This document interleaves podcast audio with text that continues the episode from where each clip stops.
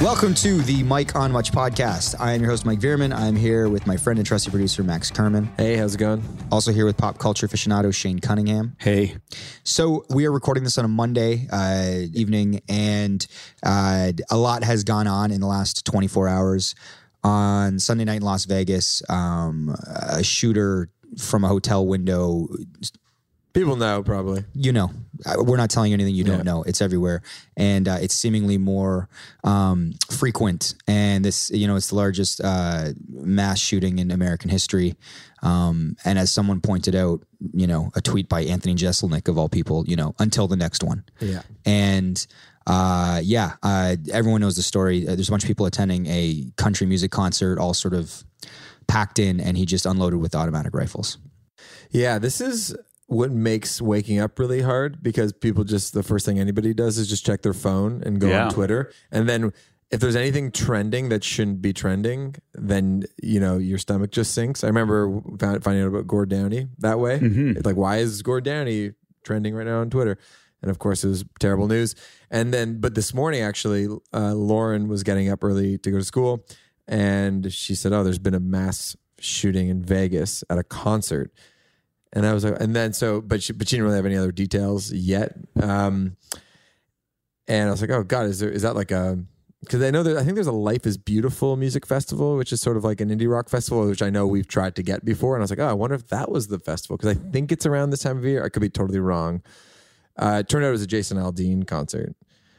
He's a big country star, but yeah, just heartbreaking, obviously. And then the, the next thing you think of is who is the shooter? And at least in my mind, and this is gonna maybe sound bad, but it's like I was like, oh, I really hope it's not a Muslim guy. Well, we're in. You know, it's interesting you say that because I had a similar experience where Danica, I like, she gets up before me, and I wake up and she's like, "Oh, you know, somebody shot up Vegas last night. It's happening again." I'm like, "Oh my god!" And because we're in such politically charged times, Yes. and because you know people are going to jump to conclusions, and there's already this sort of Very partisan. swell of groupthink and, and, and you know reinforcing narratives and, and stereotypes that immediately go oh is this an act of terrorism and is it going to be somebody that you know people can point to and say see like it's an issue and it's such a weird time to sort of like be absorbing these things because it fractures what maybe the focus should be or like sort of civil discourse in the conversation like immediately oh don't politicize it by talking about gun control and you know uh, it, it's not an act of terrorism because it's not somebody that's you know person of color. Exactly. And so all of these thoughts kind of swirl around. And because literally this happens now every fucking three weeks, it feels like we all go into the same routine. It becomes predictable. Is it only a, considered terrorism if it's because of race or culture Well, being a this part is of it? what people are saying is that if it had been a person of color or Yeah. someone from the Middle East, they would have immediately called it a terrorist attack. is there But a way to define what terrorism is? Though? I mean, the the textbook definition of terrorism is to what cause terror. yeah, cause terror. I, I say that's terrorism. Like, yeah. A lot of people too also kind of uh, connect terrorism to an ideology. And so in that sense, if this guy is just an anarchist, is he a terrorist? You know, I mean, can you be an anarchist and, and you're still causing terror? But I mean, these are the fucking semantics that we're we're dealing with instead of just like, you know, it's like we almost immediately move on from the 58 people that are dead and the other 400 that are injured. you know what I mean? Like, Yeah. it's just like. I don't know. Are you guys becoming desensitized? Where it's like my mind is going more than my heart when these things happen now. Well, when I woke up, I uh, I didn't know anything about it really, and then on Dan Bilzerian's Instagram, it's him and Steve Aoki kind of working out, having fun, playing in a pool, and then they're like kickboxing, and then it just cuts to him at a country concert, and then it's him filming, going, "Holy shit!" with Oh, on Insta stories. Insta stories with Oh, bullets flying everywhere. He goes, I just saw a fucking girl's head get blown off. Her brains were everywhere. And, he, and you hear, he's like, I'm going to get my fucking gun. And then he goes to get his gun and he comes back and there's just police tape everywhere. And it's almost like, is this a movie? Is this real? And then you look that was it the first thing you saw. yeah, that's how you kind of alerted to it. I read, uh, I guess the guitar player in what's the singer's Jason name? Aldean. Jason Aldean's band wrote this sort of big piece that was like, listen, I've always fought for the Second Amendment. I've always felt like we should be able to carry guns. But after what I saw tonight, he's like, me and my crew, they had guns, but they were useless. We couldn't get them because the police would have thought we were the shooters. He goes, and you realize that when someone has an automatic, here's the thing if you're not able to buy an automatic rifle, that guy in That's his it. window maybe shoots one or two from that distance. Who knows? He unleashes in a, in a concert, they get away. But when you can unload like that, mm-hmm. You're it's going. not guns; it's assault rifles Yes. and those semi-automatics I mean, and all it's that. Objectively, a, a ridiculous argument. Uh, the Not Second to everybody, though. No, but it. No, objectively speaking, look at the numbers. Like, look at the way U, U.S. citizens can buy guns and the way it's part of their culture and how pervasive that is. So why does But- the argument work? Is it just big money? Is it Well, yeah, lobbyists? it's big money. It's lobbyists. It's it's um It's an ideology. it's an ideology that they're selling. that is cemented by big money and lobbyists, right? So it's like it's not to say that this was created out of thin air. Like the idea of America is based on liberty and these like you know Ten Commandments or however many there are, but like one of them is the right to bear Amendments. arms. What I like to call them commandments. It's I- religion for no, some no, people. No, no, I specifically said commandments Oh, because it, gotcha. it does feel like a religion, and it's and that that is real and that is historical fact. But the way partisan politics has sort of taken over the lives of so many of these people and and that and that is through advertising and that is through groupthink it's it's objectively going to yield terrible results it keeps on happening Can there be a middle ground where you can Sure buy can- where sure you can there buy a guns? A gun to me is different than an assault rifle, though,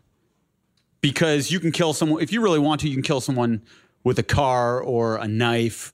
You can kill a couple people, but you can kill a ton of people in a very short amount of time if you have a semi-automatic weapon. yeah So it's it's way it changes the game. Like you need a full SWAT team to take down one guy all of a sudden.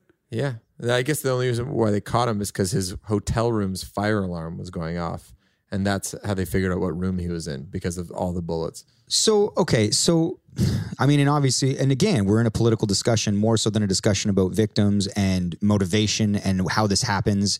But why? Why But can't? this that's why it happens because these this guy probably I guarantee you he purchased this gun legally these assault rifles and that's why it happened like you know he he might have just been a mentally ill person and there wasn't a lot of rhyme and reason behind it so we can't get into the psychological aspect too much and all the victims it sucks but really the issue is being able to purchase the guns him having that fire. yeah I think that's the root Sure. problem So how come people can't meet in the middle and have like I don't know civil discourse? Why you know? Because here's the thing: what you just talked about, advertising and groupthink about the right. Let's and say, the And- influence of the nra and like But here's the thing they think that about the left. They think that everybody's being influenced by celebrities and uh, liberals in Hollywood and like sort of like George Soros and all of this. They think everything that, that people on the left think about the right, they think that about the left. So nobody can come together. Of course, and that's okay, and that's fine. People are wired differently, and people have sort of maybe like inherent uh, belief systems based on where they're from, and that's all fine. And I think on, on a certain level, that is the strength of a country, is the diversity, and that's all fine. But when we're talking about life and death, it's not fine. Like you have to draw a line somewhere. So it's like you can argue about this and that. There are a lot of things you can argue about it, but when it comes to the amount of deaths per like even handguns in America, it's unacceptable. It's like the proof is in the pudding. It's like this isn't a subjective uh, conversation. This is an objective fact that way more people die in America per capita. So it's so it's like there's not much of an argument to me at least. And I get that like I'm a liberal guy and I was raised by a certain types of parents, et cetera, et cetera. But yeah, this is this is not a subjective conversation to me at least. I mean, someone could probably say, well, it is a subjective conversation, but I don't. The numbers speak for themselves. Well, I mean, you know, it sucks to say it again because I feel like we were just doing this with the Ariana Grande concert, but our thoughts are with all of the victims, the victims' families, uh, the first responders, everybody that was there on the ground in Vegas that had to live through this and are going to be living with it for the rest of their lives. Yeah, you know, I saw I, the, the Arkells retweeted a thing from the hotel Mandalay Bay asking if there's any sort of trauma workers or like sort of social services they can come in and donate their time to help the victims. And I was and Lauren's actually the reason why she's getting up, she's going to nursing school, and just like all the credit in the world to people who work in social service and are civil servants, especially when it comes to just helping people in need. Because compared to what the three of us do, you know, they are truly doing God's work and doing the heavy lifting. And uh, know that kind of work really needs to be elevated and respected. And not to go on a little tangent here, that's why you invest in communities and why you pay people who work these tough jobs decent wages. Because when you see these support staff who who work in group homes and with um, people with disabilities, and and seeing that they're getting paid barely more than minimum wage, which is the case a lot in America, it's a travesty. It's it's insulting and it doesn't help grow healthy communities.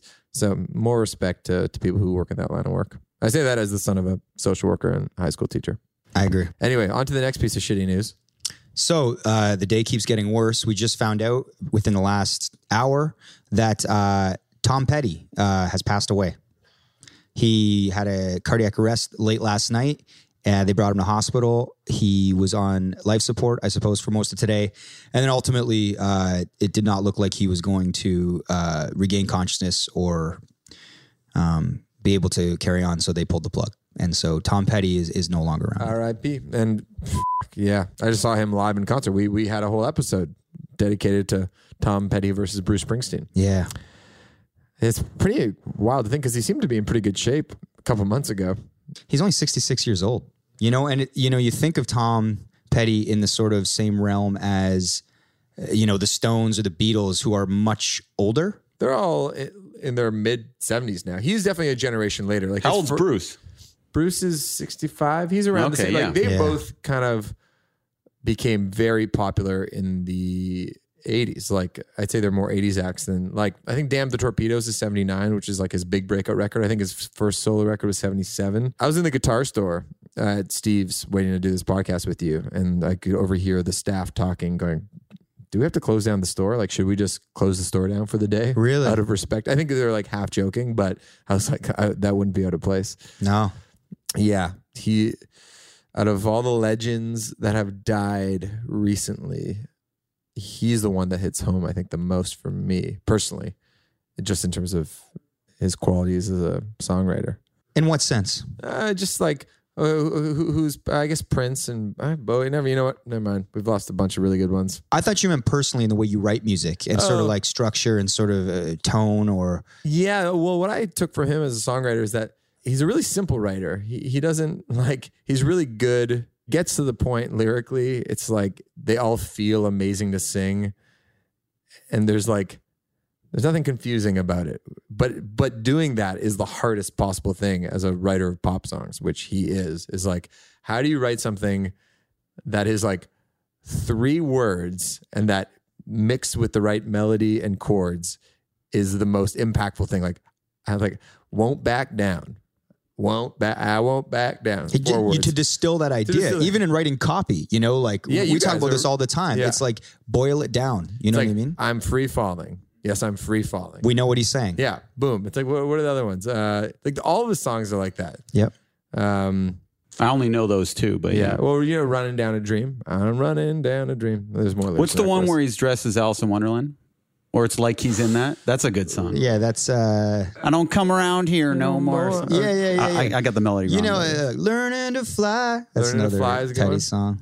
Uh, we're not gonna do the. Gonna, we did this a couple weeks ago. Yeah. Well, he's been on a couple. We talked about him on a couple of pods. I mean, and again, it, it's it's surprising and it's shocking. And is, if this happened ten years from now, would it be sad still? Like, is this something that would always be sad? I think for people anybody that you've grown up that's just kind of part of the fabric of uh, pop culture. Like mm-hmm. everybody knows Tom Petty songs, you know? Anytime somebody like that that passes away, people are going to have a personal connection. They're going to go, oh man, like my, the first date I went on, I was making out to a Tom Petty song or wh- however they connect to it over the sort of, you know, uh, story of their life. It will be sad for people. But I think there's definitely maybe not all loss is created equal in the sense that if you've lived a long full life then it's like ah oh, you know yeah, like, it's, it's, it's sad to die at 80 but it, it was a good run. Yeah the loss is heightened i think with if the younger they get. Like half half just died. Did that affect you at all? No. Not no? one bit.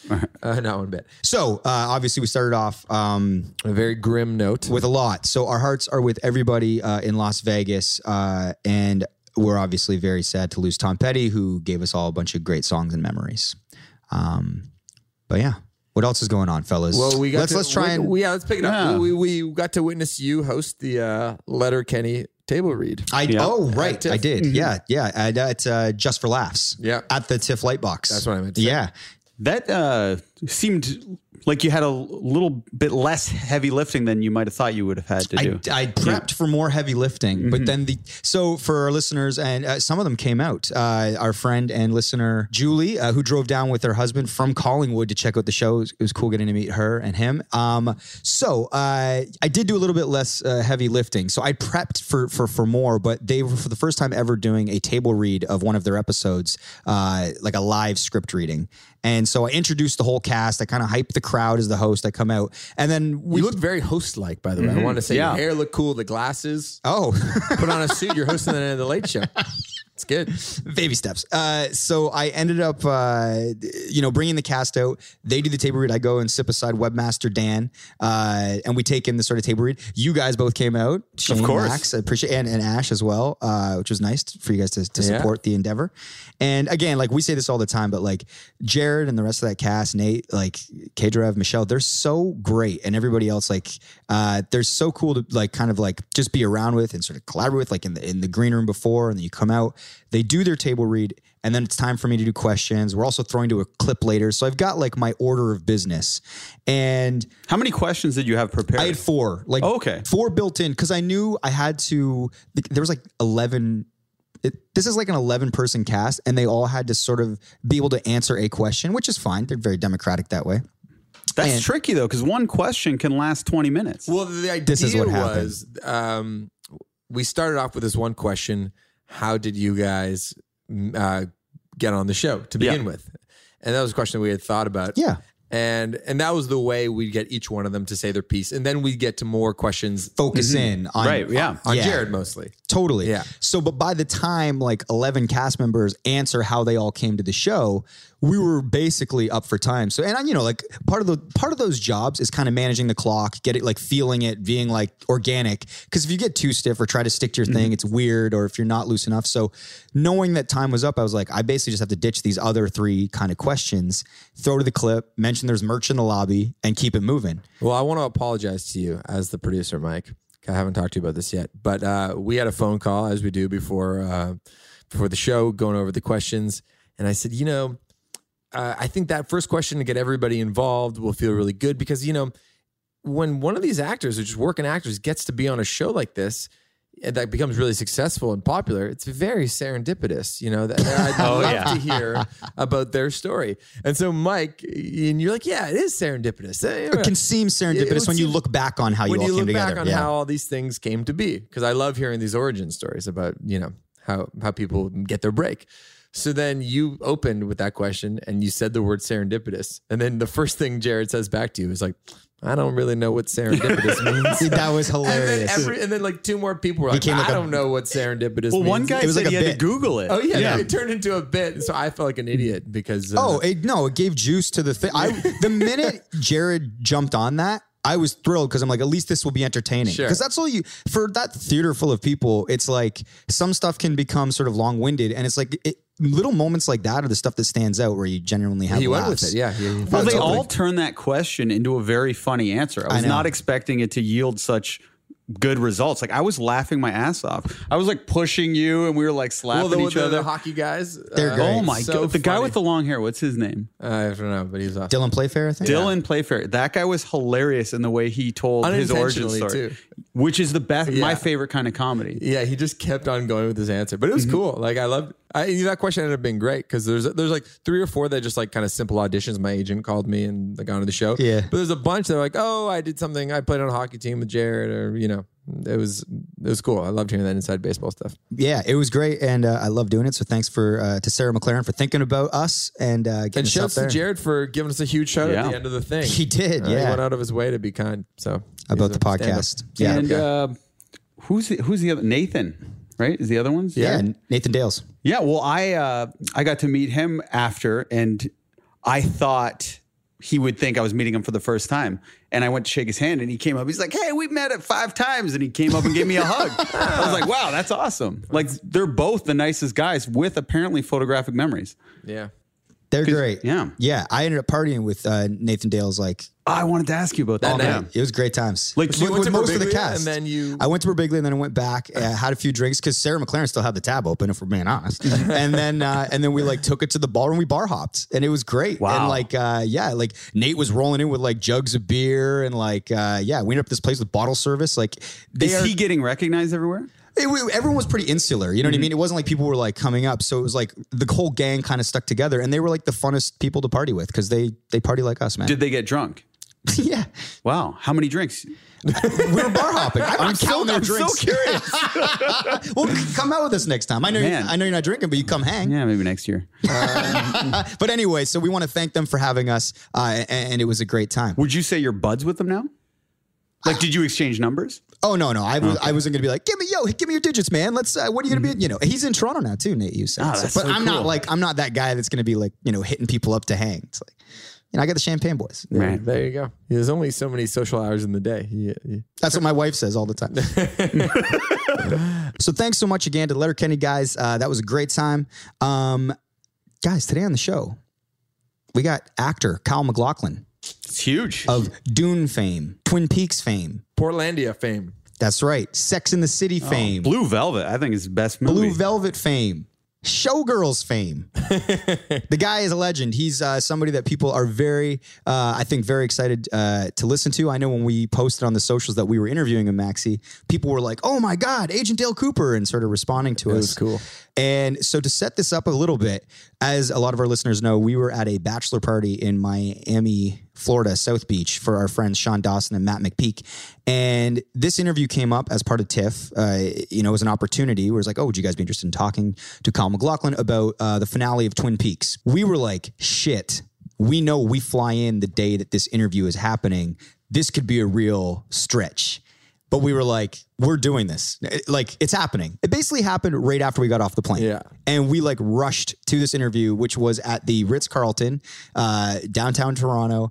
And uh, we literally came in off of like a night out in Miami and, but prepped. You know, he's not the kind of guy you want to see after you've rolled in from a four day bachelor trip and you haven't slept anything and you've just drank like a thousand beers. He has And a dignity to him. He, was Well, dignified. not only is he dignified, but he's also at least 20 years older than us, but looks like 70 times better than us. Right. like That's true. It's just like, you know, he's got this like suit on. He's like, you, you can tell he's kind of jacked. He's got like Great already has a- hair. Mm-hmm. great hair, perfect skin, like all that stuff. And we were just like wearing sweatpants probably and just looking like a bag of shit. We got like a yeah, like the sunburn. We're chafing, and uh, but we come in and uh, so one one thing that happened. So we came in. We told him straight up. We're like, we literally just got off a plane from Miami, but we weren't missing this interview for the world. then he was like, bros before hoes. he did not say that. Oh. he was like, he was like, oh, South Beach. Like he was, he, he was engaging. So this thing was kind of like a junket setup. So we had to like go in with all our gear, which is kind of awkward. It was like a, a setup room. And in these junket setups, you kind of get a set amount of time and you've gone in after like, oh, the Globe and Mail was just in here or E-Talk was just in here. So you're kind of part of a bit of a car wash. We were the last interview of the day. We go in. Um, there was a kind of like we were a little low on batteries on the our recording device, and it can be a little bit glitchy. So I like hit record. We sit down. We do like a bunch of our preamble. We talk about uh, South Beach a little bit. He's being really nice about it. Uh, we talk a little bit about the finale of Twin Peaks, which I hadn't seen yet. And so I was like, no spoilers, uh, Kyle. I'm like, you know, so you miss a bit of that banter. I realized that the recorder had like stopped maybe like 10 seconds into recording. So I panic, started again. It stops again. I'm now like sweating because what in this situation, I don't want to let him know that I'm uncomfortable because Max and I are there and we're building a rapport and it's very calm in You there. want the flow to be good. Yes. So, but in my brain, it's like a hellstorm. And I'm going, what am I going to do if this thing goes off one more time? And I said, if this recorder goes off, so I'm watching it, right? I got my earphones in. I'm like, if this goes off one more time, fuck it. I'm pulling out my iPhone and I'm going to just do the iPhone like it's like a microphone. Like I'm going to, I'll Would you to tell them. him you're doing it or just seamless? I would try to keep it completely like just a normal part of the interview. Just fucking with your phone, looking at him. well, no, no, no. I was gonna hold the, the the iPhone like a microphone, so I'd be Ah, like, "So yeah. Kyle, when you worked with David Lynch," and then you know hold it up to his mouth. So anyway, it held the third time, and so that's where you're gonna hear it from. It's basically like right as we're talking about David Lynch, that's where we jump in. Uh, but he said he talks about so many sort of fascinating things. He talks a lot about Twin Peaks, what it means to people, what it means to him, what it's like to work with David Lynch, um, what he hopes people sort of like take away from that show going forward, uh, meeting his wife, uh, Sex in the City, all sorts of stuff. So I think it's a really great interview for anyone who wants to. Uh, Yeah, this is a top five guest. This is huge. You're a big Twin Peaks fan, right, Shane? Of course. And I love Blue Velvet. It's Yeah. one of my favorite movies. It's amazing. Uh, do you guys want to get to Kyle MacLachlan? Let's do it.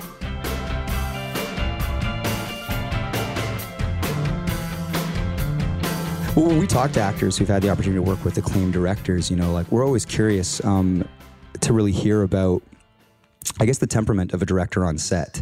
What is David Lynch like? He is um, one of the kindest, um, most easygoing, and yet focused and very specific directors I've ever worked with.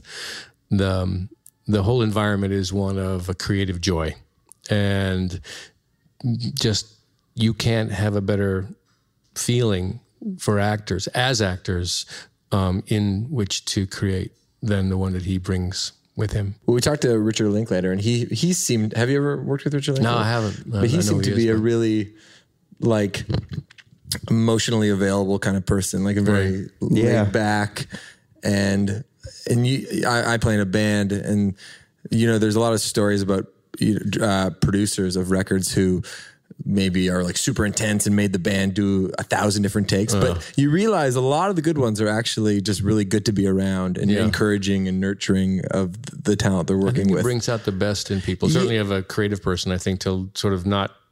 I mean, people work differently. You know what I mean. Oliver Stone works in a certain way. You know, David Lynch works in a different way, and David is much more about like, just creating this environment in which creativity can flourish. You know, and mm-hmm. people are allowed to experience and feel these things.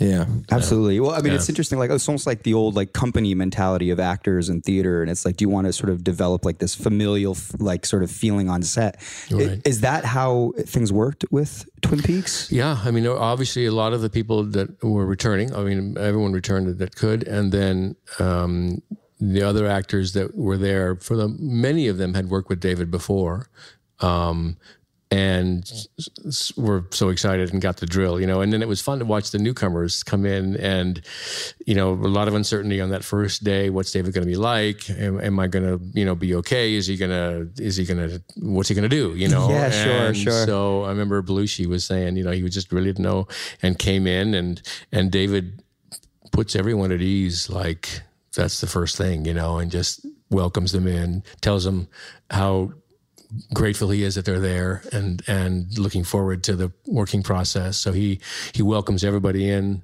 to the family. Do you think he's aware of like the fact that maybe he is intimidating or perceived as eccentric?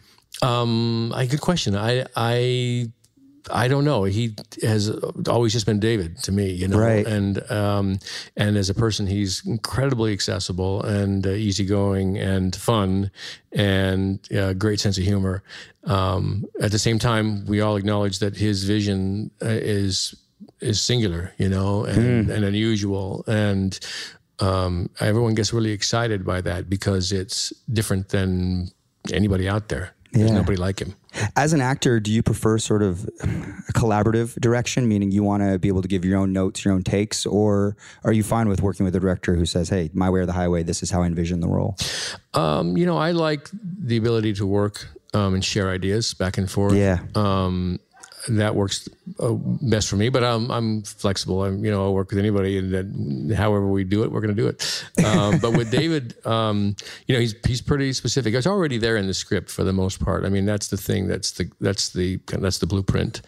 Um, and then it's just about bringing that to life. And so we we collaborate in a very easy way. Just you know the the direction is. Uh, is gentle, few words maybe, and just some thoughts. Um, and uh, it was um, the, some of the great directors I've worked with. I worked with Alfonso Cuarón on a pilot script, and very very much the same way. Just just kind of this is these are the thoughts, and kind of just and if he had direction, he came in and he'd say, oh, maybe a little bit of this. It was really about shading more than hammering. You know, what I Sure, mean? yeah. yeah. Absolutely. I mean, coming back after 20 years for such a sort of beloved and and cult piece, h- how hyper aware are you guys? Like, I guess the- point is like I'm trying to make is it's risky. And when you guys are making it, do you see there's like a, a positive challenge, or is it like with a bit of trepidation and like, oh man, people really love this thing? Right. I think we all felt, um, we know people love the original, um, we're fans of the original, but um, upon reading, and not everyone got a chance to read the entire script, but upon reading it, um, I was very much aware that these were new stories and a new direction, which was exciting as opposed to a nostalgic return to something that people some people wanted to go back there and relive that and experience that again. And I said, that's not what this is going to be. Um, and I hope that they're okay with it. um, and most people were, you know, they went on the journey with David Lynch. They're David Lynch fans. I mean, you can make a, you can draw a pretty distinct connect, uh, um, difference between the David Lynch fans and people that were um, sort of Twin Peaks fans, but not necessarily David Lynch fans. So there were two different camps. But um, those that got it and were following David were were very much along for the ride and very very interested and loved everything that was that was happening. And I think we all felt like while we were revisiting a territory that was much beloved from the, Yeah. from the past, we still were um, aware that it was going to be new. And I was very much aware of that because I was obviously doing new characters Yeah. in, in the show. So When you know you mentioned hopefully people are along for the ride and they've enjoyed it, and I think they absolutely have. How aware are you of reviews? Do you read reviews as an actor? Um, I'll read. Um, I read a lot of the writings. Actually, it was there were more. Um, it was it was kind of obvious. I I recognized early on that what we were making was something very unusual and different, and not for everyone. Yeah. Um, whether it was good or bad was. The, you know someone's point of view. I didn't really care, Uh, but most of the reviewers that I read, the ones of, of that I think were that hold merit were um, very interested in what was being made and what it meant and what it was saying to them. And they were writing about it in very interesting ways. And it wasn't like oh this is terrible. Oh this is great. It's just like wow this made me think like this. This made me feel like this. This is something i've never seen before. This is unbelievable. Anyway they were all positive Yeah, they're Um, like recap think pieces more so than Yeah. critiquing like yeah, yeah. Whether you know this part of it fell down, this didn't. It's like no, we're just looking at it like this, like a like an art artist's. Uh, I don't know, ex, like a like a he was David was doing um you know a, a series of paintings, uh, eighteen paintings, you know. So it was sort of like that. So and there was some fascinating stuff that was being written about it. Stuff that I learned I learned from. it. I was like, oh, that's an interesting way of looking at that, or that's an interesting way of looking at that. So that's the best when I think shows can do that, where you know everybody looks at the same painting, if you will, and they all see something different, or it speaks to them in different ways. that's exactly what David's intention was, I think. Yeah, um, Max is a huge fan of uh, Portlandia. True. Awesome. That's my actual introduction. No, I mean, I've seen you in many other films, but that's the first thing that sticks out. Yeah. How, so how does that come about? How do you get to know? Uh, that was crazy. That was a call from um, Fred Armisen and um, the first two is Fred Armisen, Carrie Brownstein, and um, Andrew Singer, who's a producer, and John Krisel, who's a director. So they reached out to me and said they were doing a sketch show called Portlandia in Portland, and they wanted me to play the mayor. And I said, okay, okay but am I the mayor mayor or what am I? I didn't really know what, what, what it was. They were trying to explain it to me, and I, I wasn't getting it. But I said, you know what? I'm in. You guys are great. Were they fans of Twin Peaks? They were fans of Twin Peaks. Yeah, that's what I assumed. Yeah, there might have been a, certainly a connection there.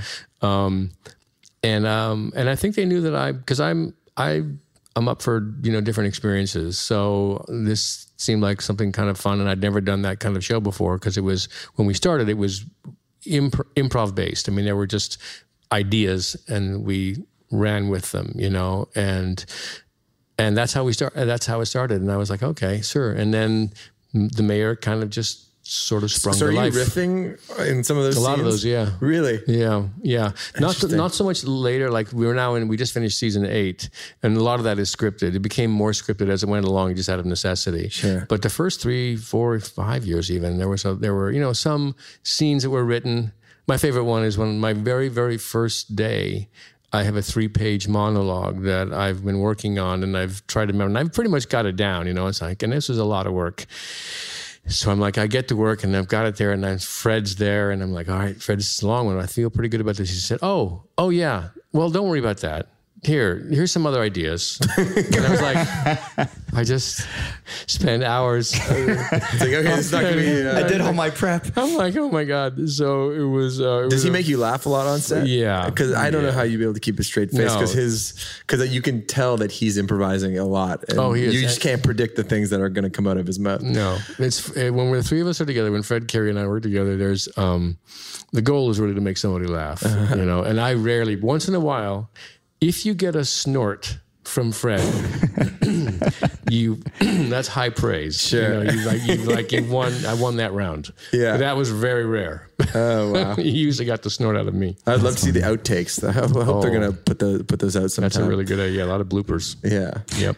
You've had a lot of signature roles, and uh, you know, for instance, Max Portlandia, Max's girlfriend knows you from Sex and the City. Oh, yep, I, yep. I watched Showgirls a lot in the '90s as a young man. I'm sure you did. Why not? uh, when someone comes up to you on the street, they maybe recognize you. Can you kind of suss out what they know you from right away? Can you profile the person about to talk to you? It's like I know who this person. Yeah, uh, I, I feel like I, I try to do that, and I'm yeah 50 50, really, to be honest. you know, um, sometimes I'm surprised. You know, someone will say The Hidden. I'll be like, oh my God, you like The Hidden? Wow, that was that's a really good movie, but it was a long time ago, and not many people saw it. But um, you know, so I'm always Yeah. I'm surprised too. With all the like all the roles that you've done, where do you think Agent Dale Cooper sort of is on? Oh, the, he's t- on the hierarchy. top. Yeah, yeah, I think so. Um, certainly my favorite. Um, and with this latest uh, series um, of 18 hours, the Cooper, Mr. C, Dougie Yeah. trio was just I don't I've never never had the opportunity to do that before like that or to play those kind of characters and and I was overall pretty pleased with the way it turned out so I I that to me right now is kind of where it, it's the high point Related to that, though, um, more people probably watch Sex in the City than Twin Peaks, just numbers wise. yeah no Sex and the City I think is one of those it's almost like I Love Lucy right it's on somewhere It's, it's on somewhere All the time. all the time Yeah, yeah. but your your role in that was smaller. Do you feel as connected to that show, even though more people might know you from that show, like in the you know common? Um, I'm connected to it, but you know, not n- not to the same degree that uh, with Twin Peaks, obviously. And I think, um, listen, that was a great opportunity um, on a number of levels. One was that we were filming in New York, and I had just met the woman who was going to become my wife, but we weren't married yet, and so it offered me a chance to be in New York for a greater period of time than I would have otherwise. So that was pretty fantastic. But um, the um, but but the show was was phenomenal. You know, the first of all the the the writing on the show and the idea and the concepts were unbelievable, and then the girls were great. You know, it was really that that experience was terrific. Oh, that's interesting. Yeah, you never know what someone's experience is on set or how how closely they feel you know kinship with the the writers or the Right. So it's interesting to know that sometimes the big ones are also Yeah, Michael Patrick Fulfilling that way. King, Jenny Bicks. Uh, there was a whole slew of the writers there that were just really, and they all, all have gone on to other things, but they were just so clever. I, I, I it's good writing. Oh, to me is still like I'm profoundly moved that someone can actually do that because that's not in my wheelhouse at all. You've never dabbled in writing? No, I've tried. It's not worth it. Yeah, it's not, worth, talking about. No, I think I'm. I think I found my place. I'm happy with as an actor interpreting. Yeah, it's interesting that uh, you you met your wife while shooting the show, and that you know that experience brought you there for that moment in time for things to meet up. I'm always fascinated by where uh, life brings us in the sense that you know I think it was Joe Walsh from the Eagles I saw in a documentary yeah. saying, you know, life when you're living it seems like random and chaos, but when you look back, it seems like this finely tuned tapestry, like the novel of your life. Like you had to be in New York at that time. Right. How much do you believe in the idea of sort of fate? I do. I mean, I I think it had, plays a, a strong was a strong part of our lives. I think, um, and you can influence that. I think, um, at least I feel like I can by just setting in motion things in your mind like this i have a goal here i'd like to do that you know and and then you know just thinking about it moving towards it and you know just trying to push against it a little bit. And those things um, if if that's not where you end up ultimately you're setting you're setting yourself in motion which is really important and you will end up where you need to end up i think. I do believe in that. Yeah. Well, you've had like a, a long and illustrious career. Were there times where you felt "Ah, this isn't happening or it's not going the way I want? Like, were there frustrating setbacks? Sure. Yeah. Yeah. There were a lot of times when just, you know, work wasn't coming that I wanted or um, was excited about. And you sift through and you find something and you're like, okay, well, I'm going to do this. And you, you make the best of it, you know, and you work hard and try and find something in there that's worthwhile and uh, um, stay the course. Just working is the most important thing. Is whenever actors ask me, "What can I, you know, any advice?" I say, "Just work, just work. If you can, do something, mm-hmm. but keep working." Yeah. because it will lead to other things. It's that in motion theory. You know, it's like if you're working, okay, it may not be the thing you really want to be in or want your friends to see necessarily, but you're doing something and someone may see it and that may lead to something else. So, Yeah. Be in motion, make moves because it leads to other moves. yep, get in motion. Yeah. Absolutely. Yeah. Um, I guess lastly, as we're wrapping up, and as Twin Peaks has come to a close, and I believe I read because again I didn't want too many spoilers that you said that there's probably not going to be. Well, there have been no discussions. Right. So, and that's not a thumbs up or a thumbs down. Just no one's talked about it. So I don't know what's going to happen, but that's where we are right now. So, So- without, with, with, without getting anyone's hopes up, it's just, there have been no discussions about it yet. I don't know where they are. I don't know what they're thinking. So if this is the end, what do you want people to take away from Twin Peaks and uh, Agent Dale Cooper? You know, everyone's going to have a different experience, um, and I really believe that based upon the 18 hours that I've seen. Um, I hope that they, I hope that they are open to the idea of that journey. Yeah. because it's a you know it's a commitment, but I do think it's it. There's things in every episode that people are going to like just be. I mean, overwhelmed by, I think, an experience that is important. So I would say, um, yeah, I would say if you're up for it, take that journey. Go on that trip. Do you have anything to add, my friend? No, I'm. This is thank you very much. Yeah, This is It's awesome. nice to be here. Nice to talk to you guys. Really appreciate your time, man. Thank you so much. Please, my pleasure. Welcome to the dessert. We are here with our friend and pop culture aficionado, Shane. This is your segment. What do you got for us? Well, I'd like to talk about something that kind of bummed me out last week. Oh. Uh, yeah, so Does this involve Max or I? I feel nervous. it involves you guys. It involves a bunch of things, actually. I'm not mad. I was just more sad, disappointed, angry. Uh, It's like I'm not mad. I'm just I'm sad, angry, furious. so it's kind of hard to frame, give context, but our friend Sean Menard recently did a documentary. And for our listeners, we've talked about Sean Menard. He did the Carter mm-hmm. effect at TIFF. So I was kind of asking him for tips on his success because he reads a lot of self help books. So after I saw him with LeBron and Drake, I'm like, Sean, send me books that'll make me successful like you. so he sent me uh, one called Speak Like Churchill, Stand Like Lincoln, and one called Talk Like Ted. It's about all the people who do TED Talks. So I was like, oh, this is perfect. It kind of every, everything's about how to speak, how to tell a story properly, and that's what I do on the pod. Yeah, So I'm like, and you're good at it. I, I this will think. help me with my uh, my job. You know, now that I'm I have a baby on the way, I'm more paranoid about being laid off. You know, I'm not drinking. Maybe the stories are going to dry up. Anything could the pod like lay me off? so, so last week I got really paranoid that I was just a a bore, right? So I planned the dessert so hard. I bought this book brand new just recently, and I started just to show you guys, but Uh, there's like six pages of notes. yeah. there.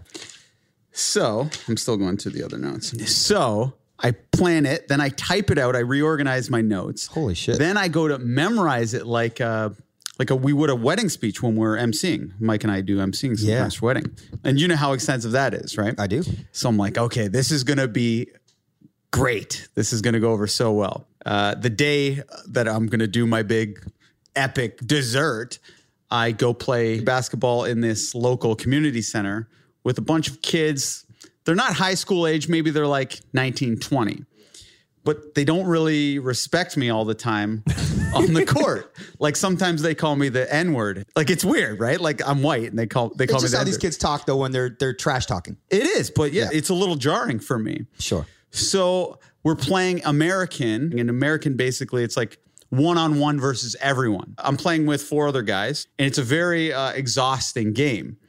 So if you have the ball, you can't. and pass I've it been anybody. berated like this entire day, and these guys have beaten. Do you do tr- talk trash back to them? Absolutely not. I don't talk trash. That's not my game. I can get mad. I can say, "Don't you call me the N word," but I don't talk trash. I try not to. Good. So there's this NBA prospect. His name's Ronaldo Dixon. He's really an amazing player, and all these kids look up to him. So he comes to just sit and watch our game of American. So I go, "F- I'm going to kill these kids now. and like when I play really psychotic, I cannot be beaten. Like Mike knows back in the day, like I used to like be much better than I am now. But so I just start dismantling all of these kids in this epic match where I go way above my level of fitness or my skill level. Just and I was telling myself, you know, I'm doing this for my future child and I want to school these kids in front of this NBA player. But after the basketball, I'm like, oh shit, this is my big dessert Yeah. that I'm supposed to do for you guys. and I'm exhausted and my brain isn't really functioning. My head's like throbbing. My memorization isn't like it was before I went to basketball. You exerted all this energy. So I get to do uh, the dessert, but we do an opening first, right? We did, yeah.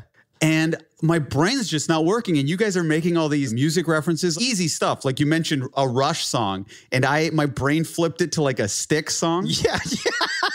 I didn't know if you were Yeah. doing a bit or if you're really that ignorant. No, my I'm telling you, my brain wasn't firing on any cylinders. so then when the dessert happens, I'm like trying to like rifle through my notes to give me little reminders because I've forgotten everything I had planned. And then I just start drooling on and on The longest dessert and on. And Max, he's a busy man, and you always have to go somewhere. He was in the studio that night.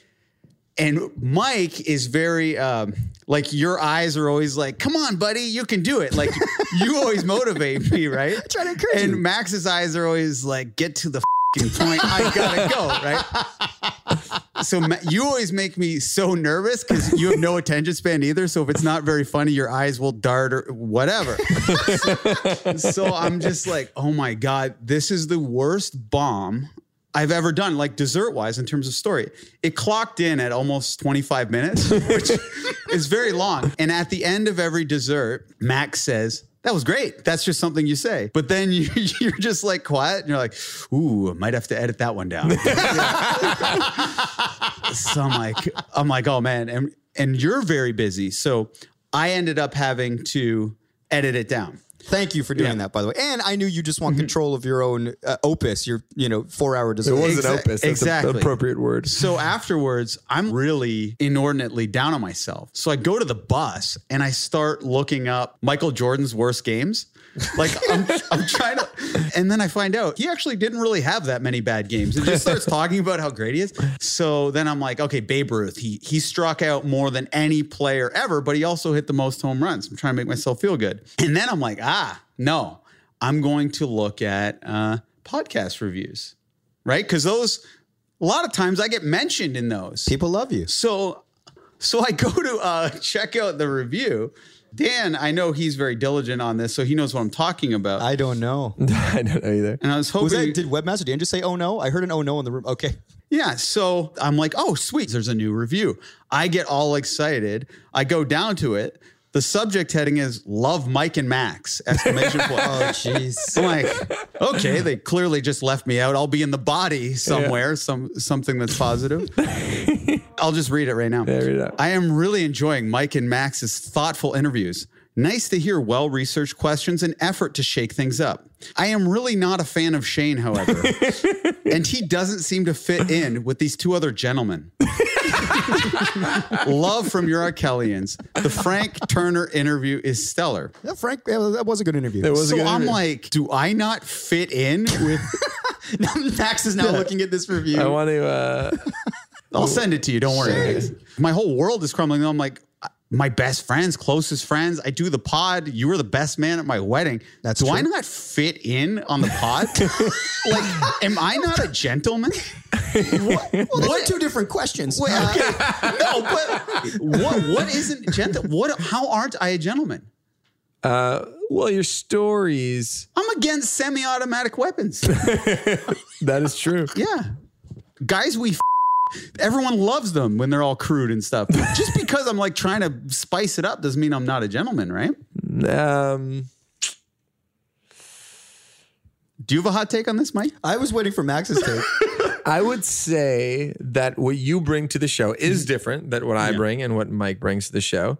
And the v- variety is the spice of life. And I'm glad each one of us has our own lane to go in. And I think we complement each other just fine.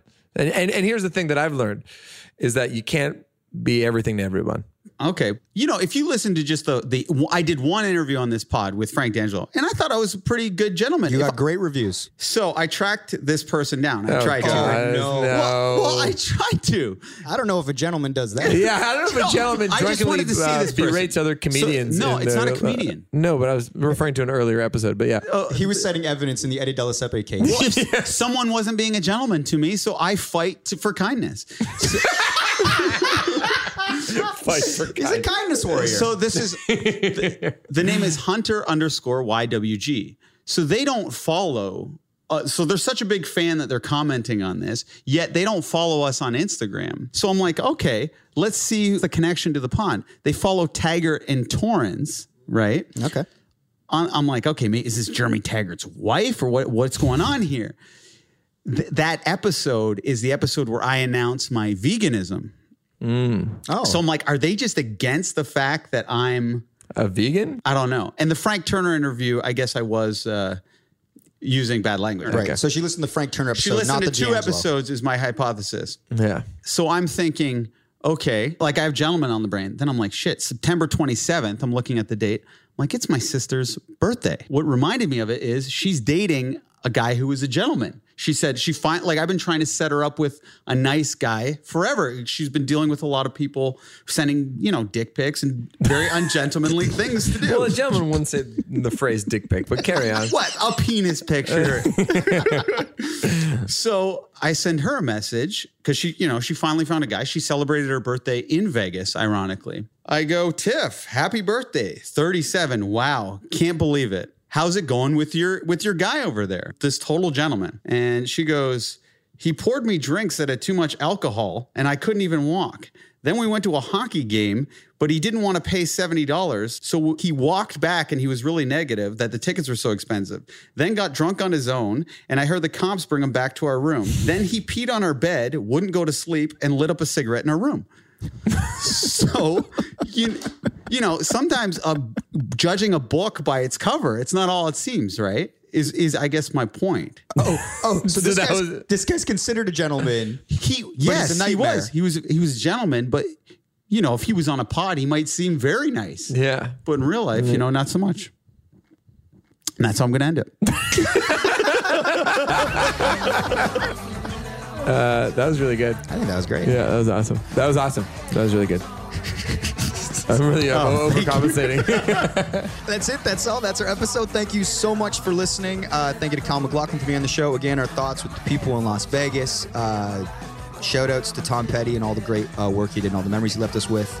You can follow us at Michael Much on Instagram and Twitter. Uh, huge shout out to Jenna Gregory and Tara Paquette uh, for providing all the artwork for the show. Shouts to Sarah McLaren, Greg Stewart, Justin Stockman, Webmaster Webmaster Dan. The Michael Much podcast is produced by Max Kerman, and I am your host, Mike Veerman. And Shane is one of our best friends in the world and a total gentleman. See you next week if we don't die on the weekend.